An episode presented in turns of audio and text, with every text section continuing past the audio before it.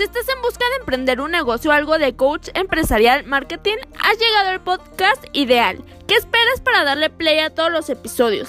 Ya lo sabes, la vida nunca te regala nada, pero este podcast es gratis. Escúchalo.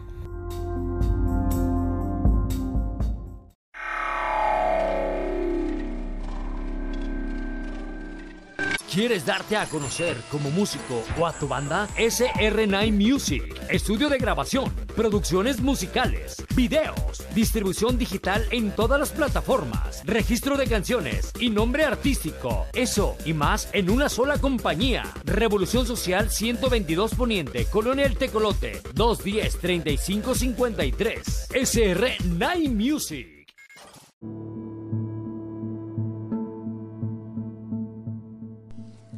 Una época en que yo fui joven, bello, delgado. Y como ya te lo he repetido, incansable hasta el cansancio, incansable hasta el cansancio. Este, ve cómo soy, incansable hasta el, hasta el cansancio. Lo voy a publicar una frase motivacional del Facebook. Te decía, pues, este, ya te lo he repetido muchas veces. Me gustaba ejercer el deporte de, del boxeo. Eh, no, nunca lo quise tomar profesionalmente, a pesar de que sí tuve las ofertas.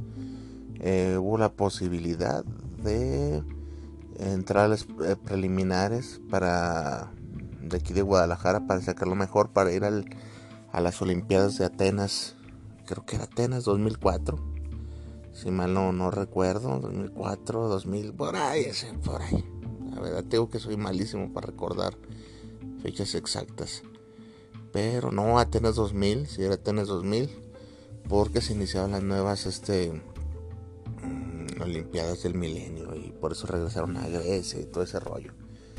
Decía pues que pues nunca me lo quise tomar este profesional por muchas cosas, no, no tenía los, los huevos suficientes para este pues sobresalir eh, los huevos suficientes no me refiero a que me daba pánico, miedo subirme a un ring. Eso lo hice muchísimas, pero muchísimas veces.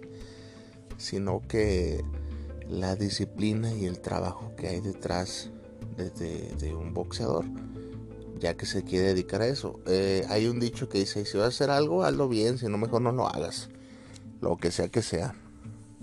Entonces, pues yo la verdad, eh, consciente de eso, pues decidí no, no, no involucrarme tanto. Además, este no es, eh, eh, ocupas muchas cosas. Eh, como todo en la vida, ocupas palancas, ocupas conectes, ocupas que la suerte te acompañe, ocupas ser disciplina, muchos factores que, pues la verdad yo sabía que no. Hay que, hay que ser honestos con uno mismo, ¿verdad? Ya te lo he contado también aquí. Pero hoy no es el caso que te diga qué hice y qué dejé de hacer. Resulta que por aquellos años había un personaje de nombre Gustavo, iba también a entrenar a Gustavo, y éramos del mismo peso. Eh, yo tenía un poquito más, no, no, no es cierto, casi empezamos igual. Sí, sí, casi empezamos igual, o sea, el proceso de formación, pues lo empezamos igual, Gustavo y yo. Entonces, como éramos del mismo peso, eh, seguido el, entrenador de Idol Manuel, le mando un abrazo. Gracias a Dios vive aún, este, a pesar de que ya tiene muchísimos años de entrenador. No se enfrentaba seguido en batalla de sparring, continuamente. Continuamente nos, nos tocaba vernos como rivales arriba del ring. Era, era muy, pero muy, muy, muy atrabancado, demasiado atrabancado. Este, este Gustavo salía como torito y yo era pues, un poquito más inteligente, eh, boxeaba más, o sea, la palabra boxeaba, no nomás es ya te subes al ring, por eso no guantes ya estás boxeando, ¿no? Es una mentira eso, o sea, boxear quiere decir este saber caminar en el ring, tomar tu distancia, este acertar bien los golpes, golpes bien hechos. Bueno, ¿para qué te voy a explicar? No te quiero borrar con técnicas de boxeo que no es el caso. El hecho es de que, pues como diríamos aquí en México, pues era mi hijo. Cada que, se subía le ponía su chinga. Cada que se subía combate tras combate lo, lo, ganaba y pues te voy a ser sincero, fácil. Fácil, le partía la madre, fácil, fácil. Cuatro cinco rounds que nos aventábamos, fácil, fácil, casi no me tocaba. O utilizaba, cuando empezaba a ver que, que se ponía acosador, utilizaba mañas para, para neutralizarlo. Y así, así sucesivamente durante un tiempo. Y cada que se bajaba, este, veía yo su coraje, pero un coraje deportivo, ese coraje que sirve, que, que cuando estás en la adversidad quieres, quieres a, este, llegar a, a, superar a tu oponente, porque es un, ya se hizo personal, pero no es coraje nocivo, es un coraje que necesitas, es el coraje de competencia. Y me decía, te voy a partir la madre, pero yo, o sea, no me lo decían en mal rollo, ¿sí me explico? O sea, tú lo entiendes, cuando estás en eso lo entiendes, cuando es este coraje de, de competencia. Un día te voy a ganar, cabrón, vas a ver.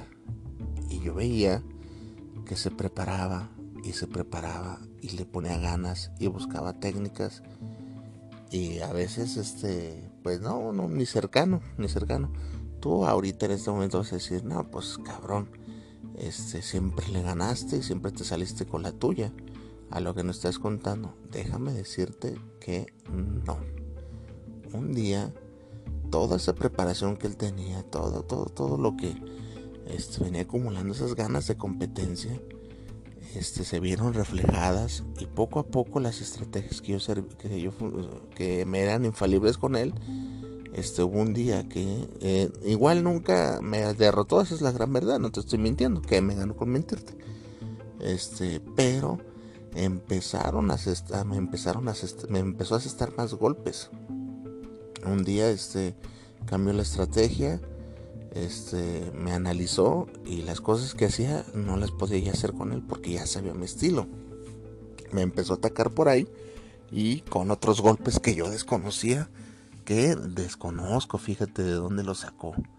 Eh, y le aprendí un golpe a él que ese día me asestó varios por una falla misma mía en, de mi zona de confort. O sea, de que yo ya decía que con la estrategia esa siempre le el hecho es de que pues yo creo, porque ya en ese, en ese entonces pues ya me desaparecí, dejé de verlo, lo vi años después, pero ya no lo he vuelto a ver. El hecho es de que yo estoy convencido que muy probablemente si hubiéramos seguido haciendo competencia iba a llegar el momento que me iba íbamos a emparejar o incluso me iba a superar, ¿por qué no decirlo? Hay que aceptarlo. No sé qué hubiera pasado, dejé de entrenar, ya no lo vi, ya no nos volvimos a enfrentar, pero esa es la realidad es la realidad de, las circunstancias. Eh, como siempre te voy a decir a dónde quiero llegar con esta palabrería para que tú me comprendas para dónde me, me dirige el día de hoy. Es lo siguiente. No sabes cuántas veces, y estoy hasta la madre de eso, porque es insalubre. A ver, vamos partiendo de algo natural. La competencia, la competencia es algo, este, como te lo acabo de decir, este, hasta cierto punto salubre, es saludable tener competencia, pero hay competencia nociva, competencia pizarra, competencia incómoda. Hay que saber competir y hay que saber hacer competencia. No es lo mismo, fíjate bien, ¿eh? las palabras que... No, eh, por mí búscalas en el diccionario, en redes sociales, todo lo que te estoy diciendo aquí, no lo vas a hallar. Estas son ideas mías, pinches ideas locas. Pero yo es como yo veo el mundo. Hay gente exclusivamente en el ramo de la cocina y me atrevo a decir que generalmente en todos los ámbitos que hace una competencia feroz, cochina, desleal y cuántas cosas se me, no sé, no sé. Son competencias este, horrendas, este, diría Dross, mórbidas, o sea, eh, una competencia desleal, fea, o sea, o, gente que de pronto este, llegas a una cocina como, como una persona que eh, nueva Vamos a poner, tú vienes de, Porque a mí esta historia que te estoy contando me pasó y me va a seguir pasando. Yo creo que hasta el día que me muera.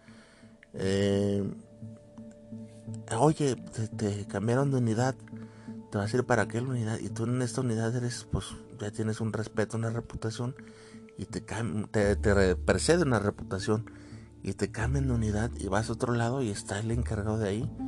Y el encargado se siente atacado. Atacado. Y oye, ¿dónde está? Sabe pues tú ya eres, el de la experiencia, tú, tú debes de saber todo. Así, así, así me ha pasado un chingo de veces. Gente incluso que me ha tirado salsitas así de, ups, se me cayó la sal. No mames, cabrón. En la cocina no sabes cómo se da esa, esa pinche competencia insalubre. El de, uy, no, se le quedó el arroz. Horrible. Horrible. Y tal vez está horrible tu pinche arroz, cabrón. O tal vez este, te están hablando desde, desde los celos, cabrón. Desde que pues no está tan malo, está más o menos. Pero esta persona te trata de desprestigiar. Ni, o sea, me gustaría tener un número, pero yo creo que supera este, mis expectativas, el número que tengo en la mente de las veces que eso me ha ocurrido, de, los celos profesionales. Esos celos, este, la palabra celos, desde ahí tú sabes que está mal o sea, alguien que tiene celos de lo que sea, está mal. O sea, los celos reflejan inseguridad, hartazgo y, muchas cosas que, son nocivas en cualquier ámbito que tú te desenvuelvas. Los celos no te van a llevar a, conducir a nada más que a reacciones por impulso. Y generalmente estas reacciones son, son nocivas. Si no se digan en un ambiente de trabajo, lo haces tóxico este gente desde, desde que si tállale como, como yo te digo, este, no, no, no, no, no, no sabes la cantidad de trabajos que yo dejé pasar o llegué a desechar simple y sencillamente porque pues este hay gente que genera una competencia nociva. Eh, difícilmente yo te voy a decir que habrá una competencia saludable en la cocina porque este ahí si aplicas el de que lloren en tu casa, que lloren en mi casa este es eh, una ferocidad porque pues este estás jugando el trabajo, la supervivencia y te toca a veces chingar a gente. O sea, yo me he quitado gente del camino porque va en contra de mis intereses. Este, por lo regular, este, te voy a decir, acá entre nos de, de compas, de amigos, en confianza, sin un secreto. Yo, este, la verdad, como persona se me hace lo más bajo. Eh, no sé, yo lo comparo con el asesinato, con, con un crimen muy, muy, muy bajo. El quitarle el sustento a una persona, el trabajo, eso es de lo peor. Por tus intereses propios. Fíjate bien, quitarle el trabajo a una persona por mantener a salvo tus intereses personales. Eso es de lo peor. Eso yo no, no, de verdad no, no, no le agrego ningún calificativo. Es horrible la gente que hace esas cosas y tú sabes que hay muchas en el mundo. Es de lo, de lo más bajo, de lo más... No, no, no. No tengo palabras para decirte. Pero es de lo peor. Este... En, en algún momento este, yo me, me he tronado gente, por así decirlo, me he deshecho de gente que se interponen en mi camino, que no es lo mismo. O sea, esa gente que te hace esa guerra sucia, eh, de que te quiere sacar y estás entre tú y él, pues no te vas a dejar. O sea, que, de que bueno, pues yo soy de los de que no hago el mal. No, no, no. Tú defiéndete con lo que tengas, cabrón. O sea, imagínate nada más si, si cada vez que este te sale gente así, pues te vas a quedar callado, pues no. Entonces a lo largo de... Me, me, y últimamente he descubierto que ya no tengo la paciencia de antes. Antes eh, me callaba algunas cosas últimamente ya no tengo la paciencia de nada. Pero esa competencia horrible, ese, ese modo de, ser de, y más en la cocina, deberíamos dejarlo para otro, para otro, canalizar esa energía para construir o no para destruir. ¿Por qué, ¿Por qué los seres humanos somos tan destructivos para todo? Dios mío.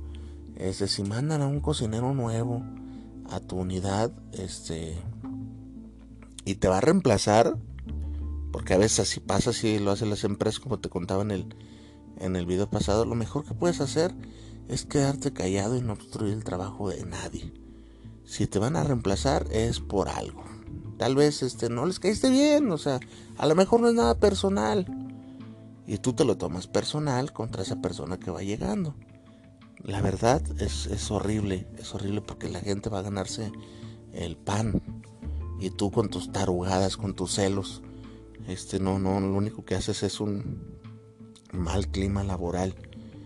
Entonces, este, tampoco te pido que estés contento, pero si hay oportunidad, pues yo te aconsejaría que ya viendo, viéndote en esas instancias empieza a ver otros horizontes, a salirte de, de tu trabajo que pues yo me imagino que estés muy a gusto y todo, pero hay momentos para decir adiós. Hay que saber retirarse como un buen boxeador, este, no andar dando penas después ahí, ya todo golpeado, que te esté noqueando hasta el más novato. Hay que salirse con dignidad y eso aplica en todo. No, chef, no es cierto. Claro que sí. Cuando tú estás empersinado en una, en una relación con una, con una mujer, estás ahí y, tú notas, tú sabes perfectamente que, te repele, que ya no te quiere, que, que de pronto no funcionó ya, porque uno sí se da cuenta. Es una mentira de que, ¿cómo, ¿cómo pasó que no me di cuenta? Claro que te das cuenta. Hay señales, hay avisos. Entonces, pues igual, o sea, nada se va a la mierda de un día a otro, bueno, a menos que sea un accidente así rapaz, o sea, que, un día vayas conociendo, vayas a un barranco y pues todo se termine, pues, o sea, no, no, no. Hay un proceso de, de, putrefacción, no sé cómo decirte, hay un proceso de, de, generación, pues, o sea, que se empieza a degenerar todo, de que, de que llegas a los límites, de que ya no eres considerado, o incluso este, eh, no sé, no sé, hay veces que te mandan gente para supervisarte y tienes que aguantar tienes que aguantar o gente para capacitar y, hay gente que sabe más que tú. Hay que aceptar la realidad cuando hay gente que es superior a ti. No tienes las llaves de todo, no sabes de todo. Agarra la onda con eso, no, no eres, no eres este Wikipedia, este andante para saber de todo, ni tienes todas las recetas, ni todas tus recetas son las mejores. Hay algo que te sale para la madre. Hubo un día que se te quemó el arroz, o se te saló tal comida, porque así es la cocina y así son todos los trabajos del pinche mundo. Entiende, hay que hacer competencia saludable, sí, pero sin joder a la gente. ¿Cómo va a ser esa competencia saludable? Pues tu trabajo va a hablar por ti mismo. No ocupas hacerle el, el daño a otra persona ni haciendo una competencia insalubre. Ya lo sabes, la vida nunca te regala nada.